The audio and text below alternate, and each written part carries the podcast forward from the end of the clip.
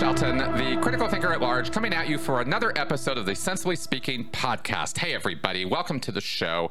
Uh, if you are listening on audio only, then you will not see that I am joined this week by my uh, one of my favorite guests, actually, and way too long since we have gotten together and had a talk. And this is uh, Rachel Bernstein. She is a licensed therapist and family counselor and uh, cult exit counselor, I guess you could say. Rachel, how would you describe yourself? um, right. Yes, I, I, would describe myself first and foremost as a, a fan of yours, and and then that's the spirit, right? Uh, and then, comma, um, I am uh, an educator and a therapist. I've been doing this work for 30 years, which is blowing my mind. I'm a, a mom.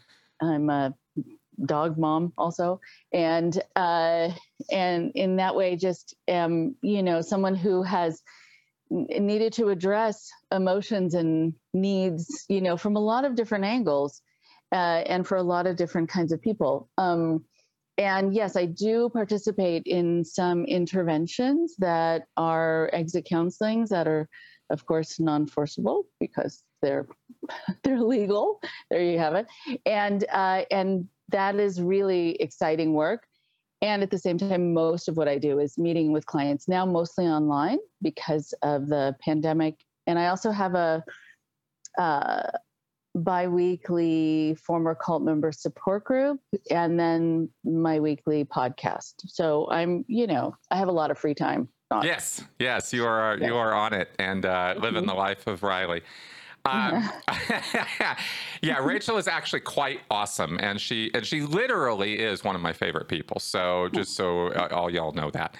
Um, and we've done a number of podcasts together. In fact, I've got a playlist on my channel of the shows that Rachel and I have done. So you guys can check that out because we have done a lot of content together talking about getting over a cult, why people get into cults, how to talk to people who are in cults, what mm-hmm. draws people into them in the first place. We have covered a lot of territory, and Rachel is well, well experienced in this field. So I highly recommend checking those out.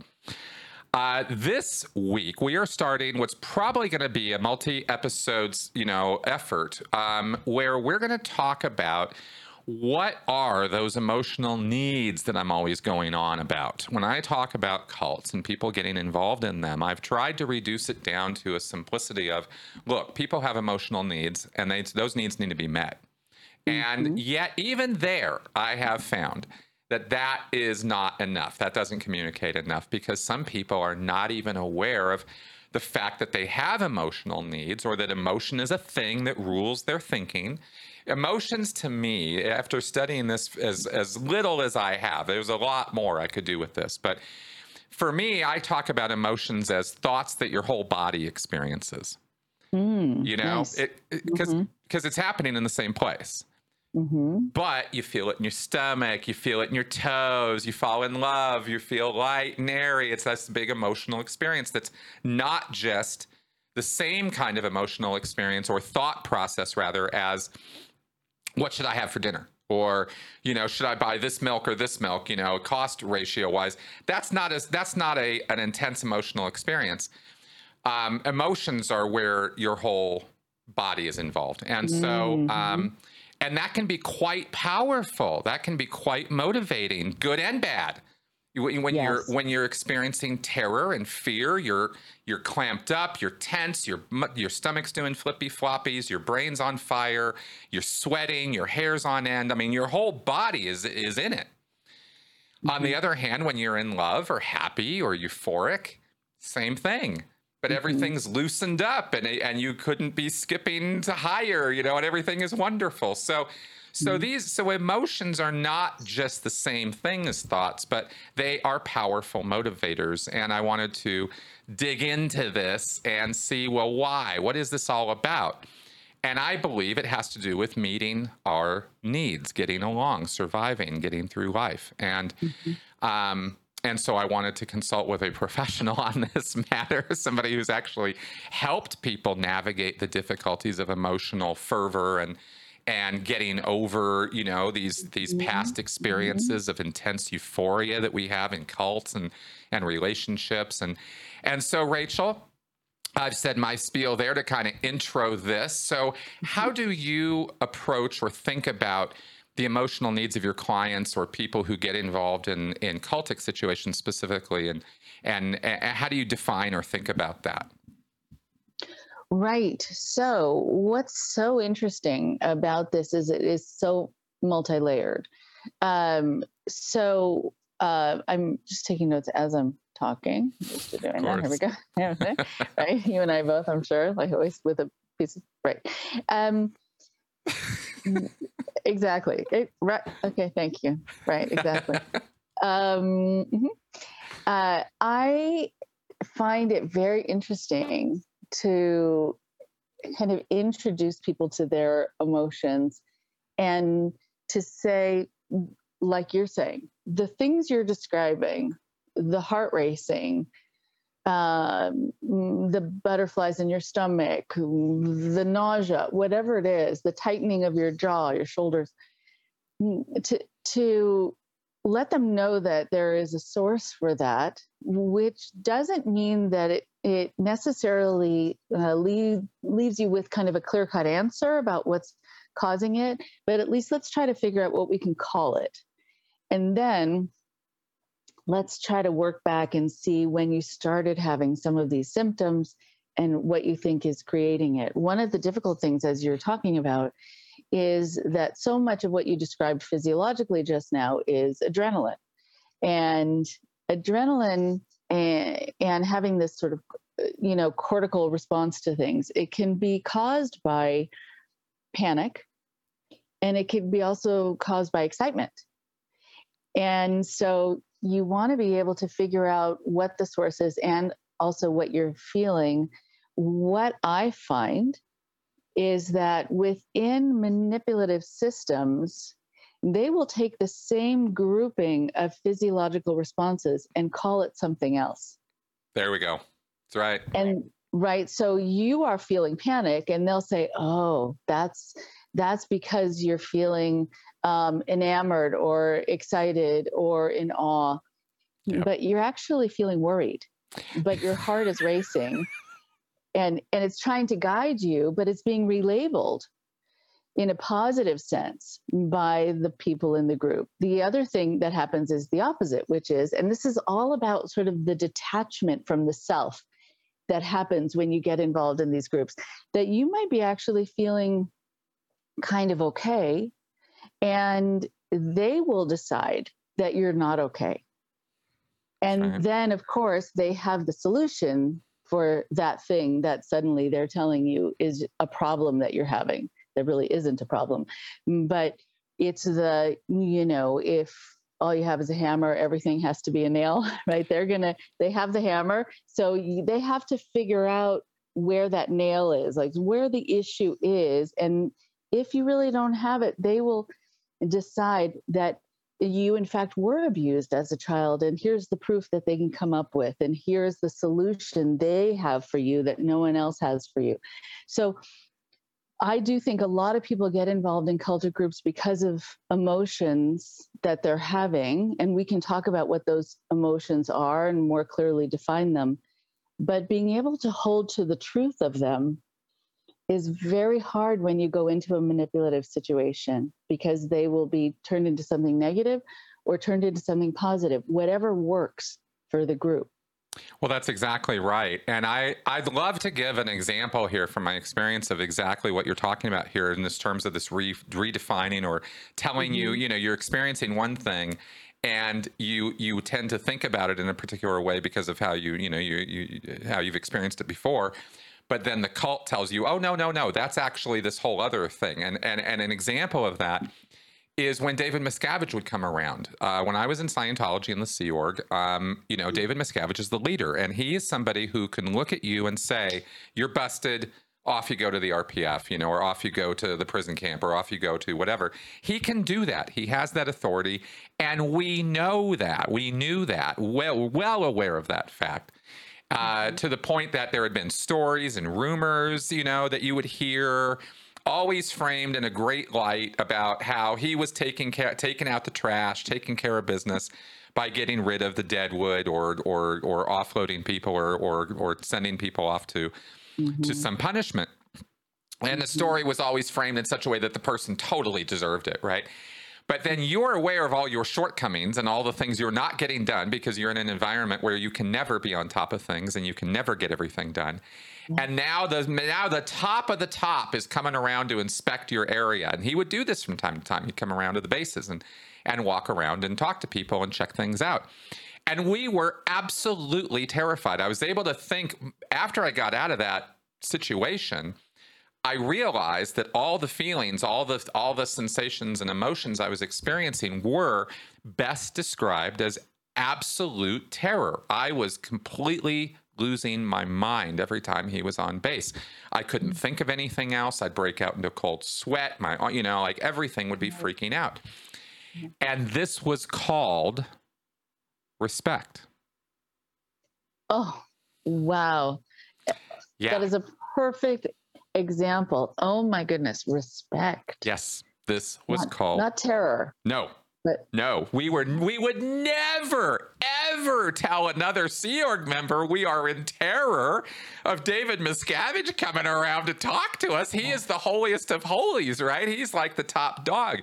We are not supposed to be afraid of him, and yet everyone was terrified of this guy the, the the people who would dish out the punishments to us on a daily basis the the RTC people the CMO people the top top people you don't mm-hmm. have to get mm-hmm. into all the abbreviations but the top people would run if they knew he needed something from them they were running mm-hmm. across the base not walking right i mean if he the, the slightest whim and you know his wish was everybody's command so, so, and, and, so you would see this and you'd go, oh, well, there must be a good reason why all these people are, you know, and it must be because they respect him so much. Like, this is how you would talk about it is, oh, he's the, you know, the holy. We wouldn't say the holiest of holies. We wouldn't even make jokes. It was just, oh, David Miscavige, he's so awesome.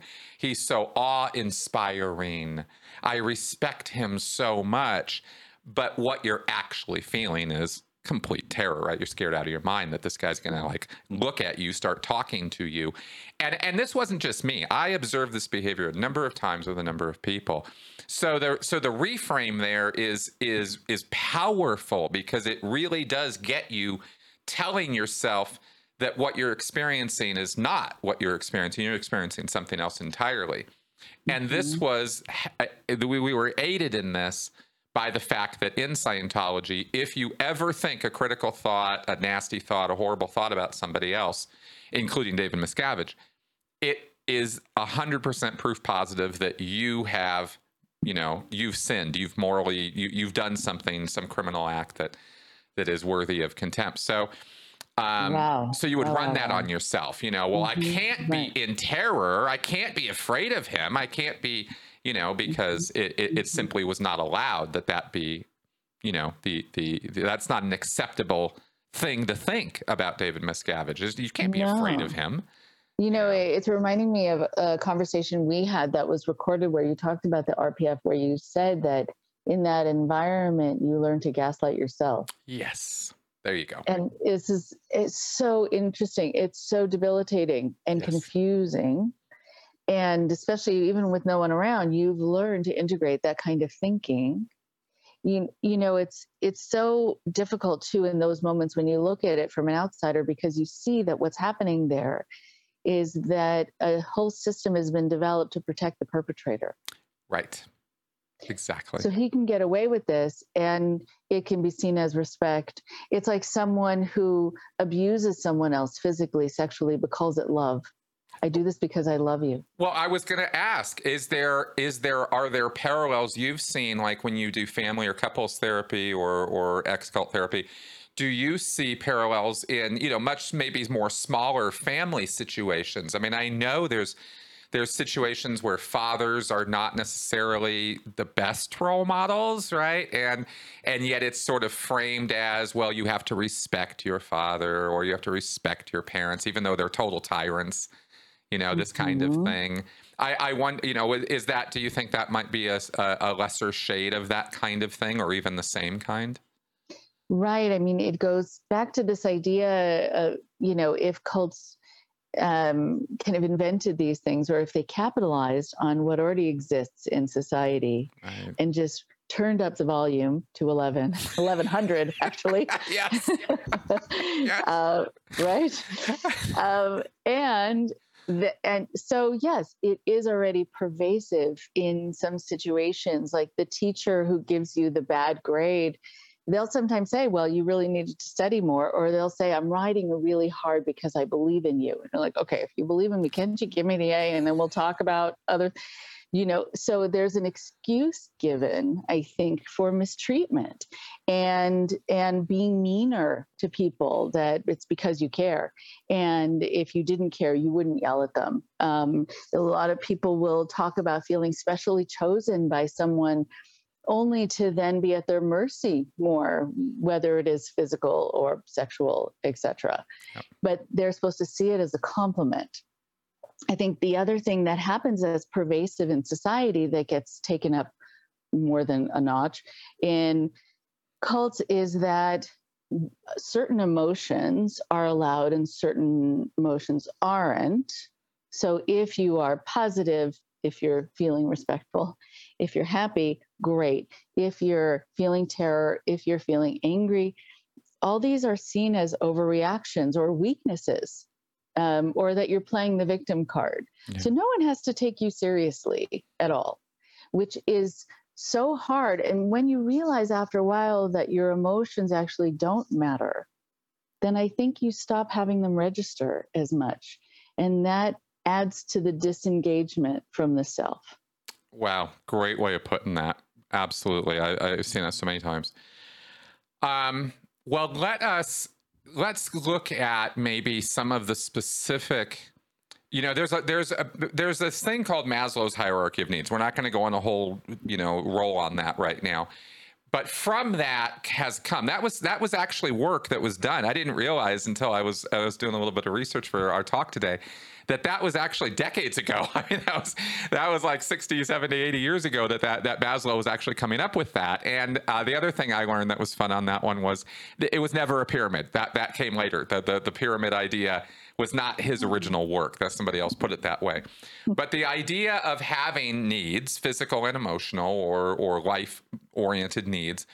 Uh, comes from Maslow's work, and more work has been done on that over the years, and they've kind of nailed it down at this point to nine basic emotional needs that people have. We can actually categorize them and talk about them that way. And I thought that might be a good way to go into this, right? And I doubt, like I said, I doubt we'll cover all of them today, but um, now that we've kind of established what we're talking about with emotion and emotional needs, the first one on the list, and and this is uh, all of these, any one or a combination of them, are we really need to think about this in this light. This isn't something to escape from.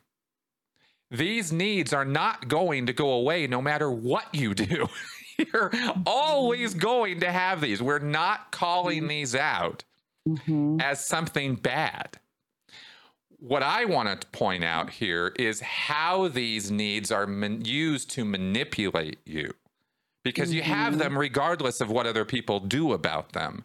But if you know about them, if you're aware of them and think about them this way, then you can be aware of when people are trying to manipulate you using these. And that's that's the purpose of this of these podcasts. So on this this is the first one we could talk about is the need for security Mhm. right? Personal security, Yeah. security in life, feeling like you're on a on solid ground, you're not in quicksand, you're not Mhm. sinking, you know. How has how do you think about and approach that need in um, in your work? Mm, right. So the need for security, yes, is one that starts very young. I mean, you think about the kids who need their parents to check under their beds for monsters. Right. And so you need to know that your environment is safe. You need to have the light on just a little. Right. You need to have the door open just a little. And or close with a lock, depending on what works for you. But I think if you then know that the people in your world are going to respond to it, aren't going to just make fun of it, um, and also aren't the ones who are the monsters or the ones letting the monsters in, then you can feel safe and you want to replicate that in your adult life when you're outside the home. And that's why, you know, security systems exist. But I think to a great degree, cults are security systems. Oh, great way of putting that. Yeah. And so then you have this formula. If you do this, then this will happen. It's fail safe. And we can say it that way because if it doesn't work, it's because you didn't do it right.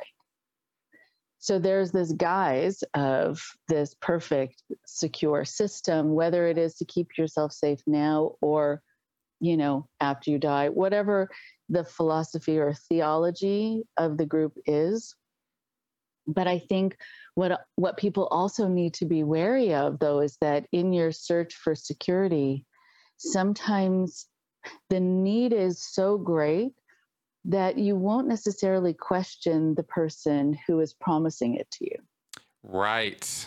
You'll just be so happy that they're promising it to you. Yep. And not if they have a track record of lying to people or if people within the context uh, or relationship with them become actually less secure. Mm, you just feel like uh, you want to just hand yourself over and put your life in their hands. It feels so good. It's like the emotional trust fall. And sometimes we don't check to see if someone's actually going to catch us. You that's that is great. I will uh, let me bolster that with an example. Uh, again, for my own life of joining the Sea Organization in the first place. Um, mm-hmm. Um, you know, I, I, I'm assuming with this podcast, you all have some basic idea of my background, and I and I was involved in Scientology for decades, and so I worked in the Sea Organization. That's a full time paramilitary, uniformed, yes sir, no sir, you know, kind of outfit. And you live on a base. You uh, they call mm-hmm. it a, a, base, like a military base. That's how they think mm-hmm. about it.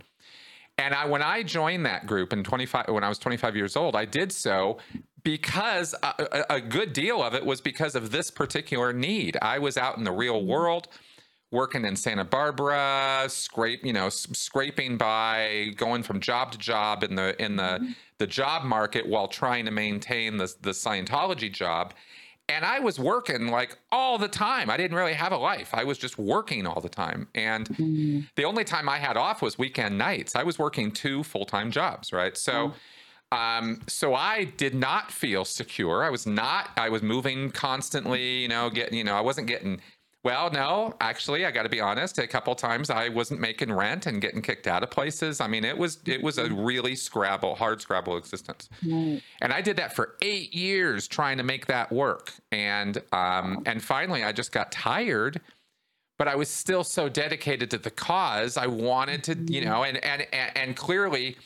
I could see with my own eyes after eight years of work, well, Scientology in Santa Barbara wasn't wasn't making it. So, what do I need to do? Well, I need to double down. I need to go even harder on this, right? Rather than hit the eject button, which is what most sensible people would have done. I didn't do that. I was like, no, this works. It's it's absolutely true, and I need to show it, right? So, mm-hmm. so I mm-hmm. joined the Sea Org and I moved down to Los Angeles, became part of a Sea Org base, full time, twenty four seven operation, and I gave even more of myself over and I did it partly because of this exact need. The environment was not safe. The environment was the, the world was full of dangerous people who were very mm-hmm. screwed up, according to L. Ron Hubbard. I believe that. I always felt separate from everybody else because of that. So why not go be with my own? By mm-hmm. joining the Sea Org, right? And mm-hmm. having that mm-hmm. security. I'll have a place to live. I'll have food in my belly. I'll have clothes on my back, guaranteed. All of these things will happen. So, what more security? Then I can just focus on getting the Scientology done.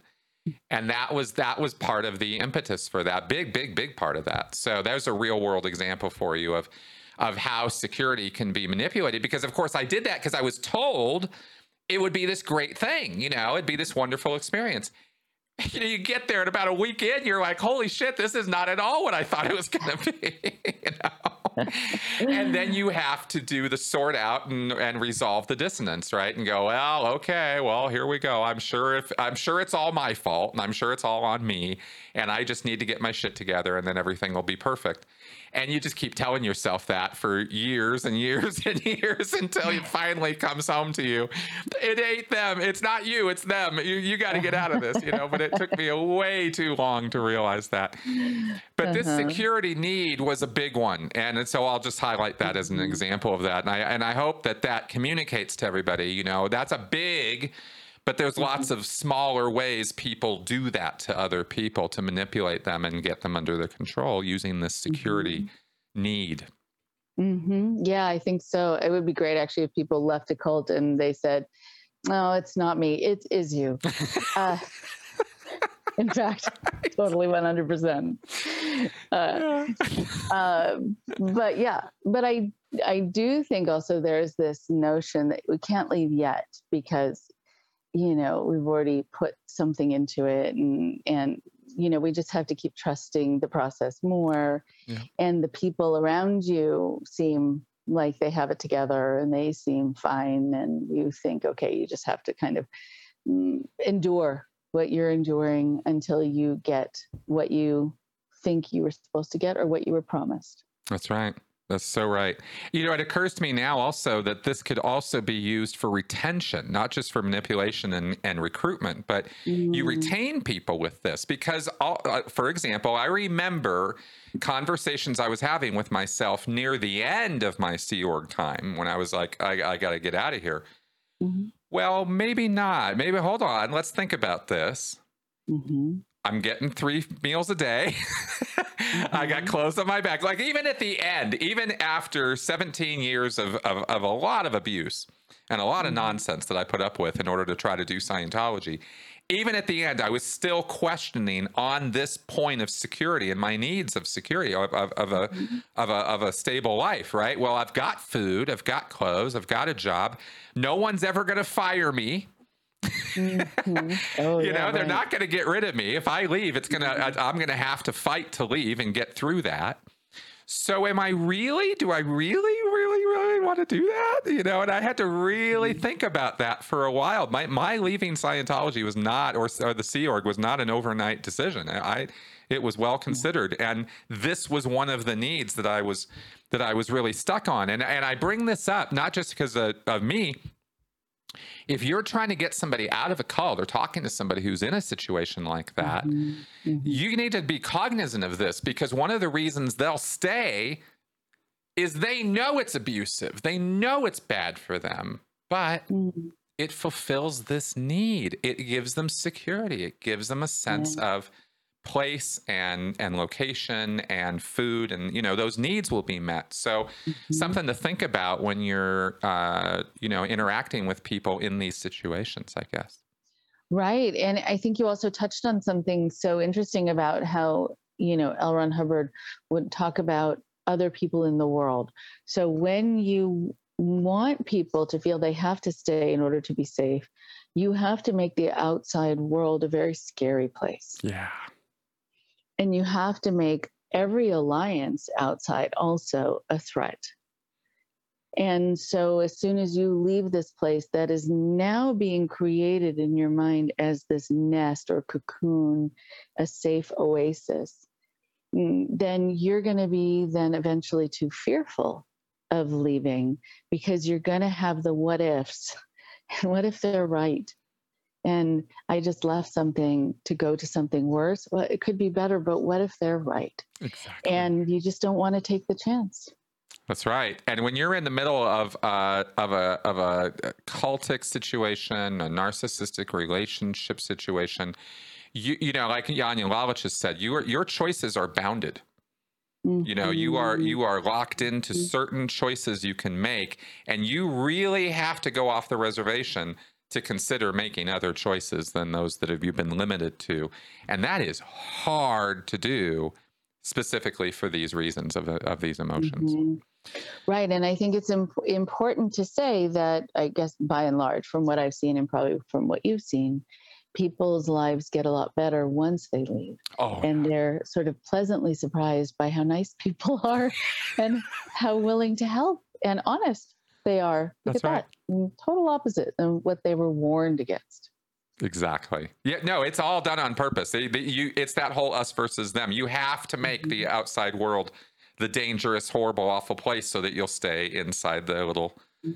soft cocoon of security that you have mm-hmm. created for yourself with this wonderful group who would never hurt you. Yes. Yes. All right. Well, uh, let's see if we can get into another one here because there is another very interesting one on the list, which is the need for autonomy and a sense of control of your life. Mm, hmm Right? We all have this. There's not a single person who doesn't want this. Right. Yeah. How does that Right. manifest? Right? Yeah. Uh, okay. So this is really, this is one of the more ironic ones when we talk about these situations, right? Uh, right. Even just the word choice, right? That people feel like they were choosing to stay.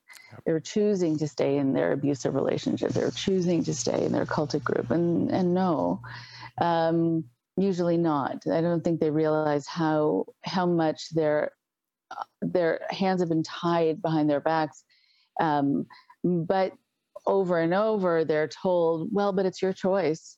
I mean, but you can go into the, you know, fires of hell or you can stay here, but it's your choice. Uh, exactly. Right. Okay, exactly. great. That's an easy one. Um, and so, uh, yeah, I think that the, uh, you know, autonomy is something you forfeit without your consent right away. Um, control also forfeit without your consent. I think you have the feeling that you have control because, again, I think you keep being told that you're choosing this. And also, sometimes people are given roles within a group that give them a sense of control um, and that they have some power, but it's still all within kind of like the jail cell of the group that they're in. Exactly. Exactly. It's that bounded choice thing again. This is actually really hard to grapple with. Um the the the the deep need for control or for autonomy, for the feeling that you are the one making the choices of your life. It's hard to really get your wits around this one because it can it can manifest itself in ways that look absolutely insane. And it's really interesting because you if you don't know that this is a thing, and I have not been as cognizant of this as I should be in talking about, for example, I'm going to bring up something crazy right now as, a, as an example of this, is um, anti-vaxxers. Mhm. Right now, I'm not. This is not a ideological approach here. I'm talking about. I'm talking about psychologically. I am saying that they, like everybody else, have a need to feel in control, and that they are the ones who are making their choices. And I mm-hmm. didn't appreciate until this pandemic and the responses to this vaccine thing mm-hmm. just how powerful this need is because it will override anything. As long as a person feels they're in the driver's seat, even if they're making choices that you go, that's crazy, that's not the point. It was never the point. It was about the fact that they have to feel that they have a choice. And when you are mandating things, you're taking choices away from people and they lose their mind. And, it, and I'm not commenting on the rightness or wrongness of their choices. I'm commenting on the fact that they have to feel that they have choices. And that is so important to people that they will make the quote unquote wrong choice, the antisocial choice, the choice that goes against everybody else, just to show that they have a choice. hmm Right, exactly. And yes, it is vital uh, for human beings to exercise that that potential to see if they have it, to see if they have some say over the decisions in their lives. And you could see with anti-vaxxers, um, and again, not making a statement about you know the validity of arguments in either direction but in the language that's used when these issues are talked about because it went quickly off of the language of medicine and onto the language of freedoms. Yes. Yes, that's what I'm talking about. That's right. Yeah. And so then you know that that is the the trigger switch. That that's the thing that really gets people and and then I think they go at times too far afield in in any situation where they feel like their mm, their ability to make decisions for themselves and have that sense of agency and autonomy is being taken away.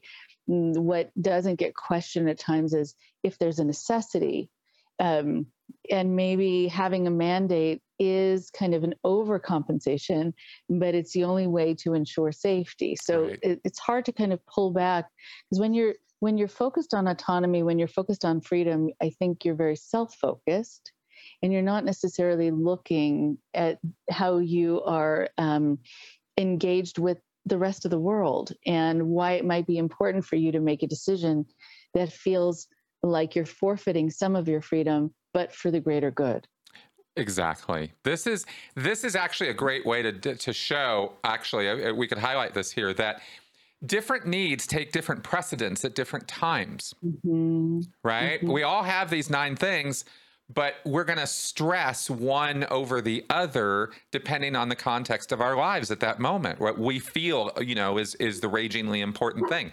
So security could be the you know the really priority for your life if you are say homeless or on the threat of mm-hmm. losing a job or a marriage or this or that. You know suddenly security could become a really big deal to you. Um, on the other hand if all that's taken care of you're not thinking about that. Everything's fine I'm good, you're good, everything's good. But how dare you try to force this choice on me? Now suddenly autonomy becomes the priority for you and your emotional needs. So this is a this is a bit of a balls in the air kind of a thing, you know. It's not mm-hmm. it's not that they're all equal at all times or that you think about them equally at all times. And mm-hmm. maybe uh, maybe another example, let me ask you about what you think of this one is um, what do you think about teenagers on this one? Mm, uh, with the the mandates or freedom? No, or with the with the autonomy need, right? With the feeling oh, of needing wow, to be yeah. in control, right?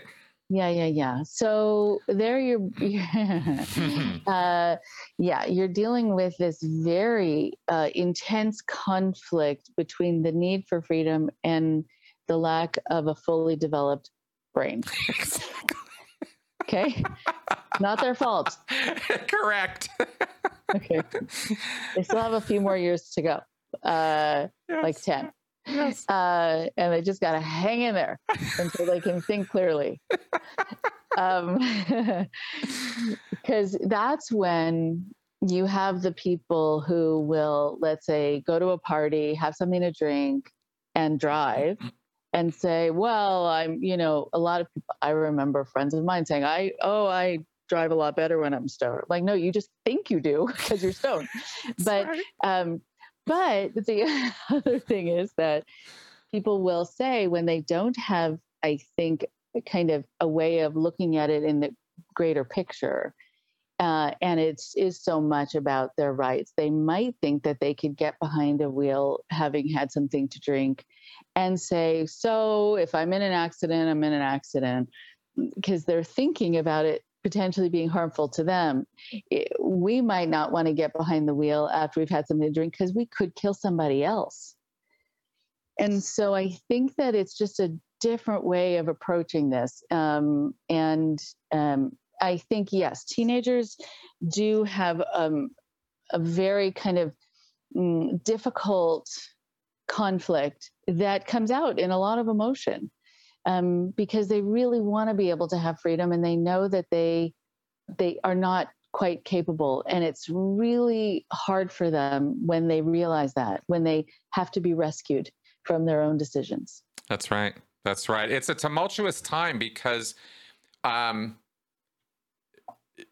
because you're becoming aware of this stuff for the first Mm-hmm. time mm-hmm. as a teen. Like your, your your awareness has now gone out your education has gone out your sphere of influence has has sort of expanded beyond yourself to become more aware of the world and your mm-hmm. relationships and the social hierarchies and and all of that. Mm-hmm. And suddenly this oh wait a minute everybody's got something to tell you what to do. Everybody's got advice for you. Everybody's got orders for you as to the thing you should be doing and the, and it comes to a head. You're you know you're 15 16 years old and you're like when do i get to have a say in any of this? You know, you know in this whole rebellion phase right? Because this Mhm. these these needs and our phases of development are are you know are are, are intimately connected. So you could you know you could look at, at at things that way. Yeah. So yeah, so this is really good. But the the, the other the flip side here also the other the, the the bad end of this choice autonomy need is that you can drive somebody straight into a destructive situation by trying to force them to stay in a good situation. Right? Just Mhm. just the fact of you trying to force them has nothing to do with the values, it has nothing to do with the beliefs, has nothing to do with how right you are and how wrong they are, or how right they are and how wrong you are. It has nothing to do with any of that. You're trying to force them to do something, and it's the mere fact of that. Nope, I'm not doing it. I don't care. You know, and they will, ooh, they will hold on to that, right? And Mhm. and that's something that that uh, that starts around that time, as far as I could tell.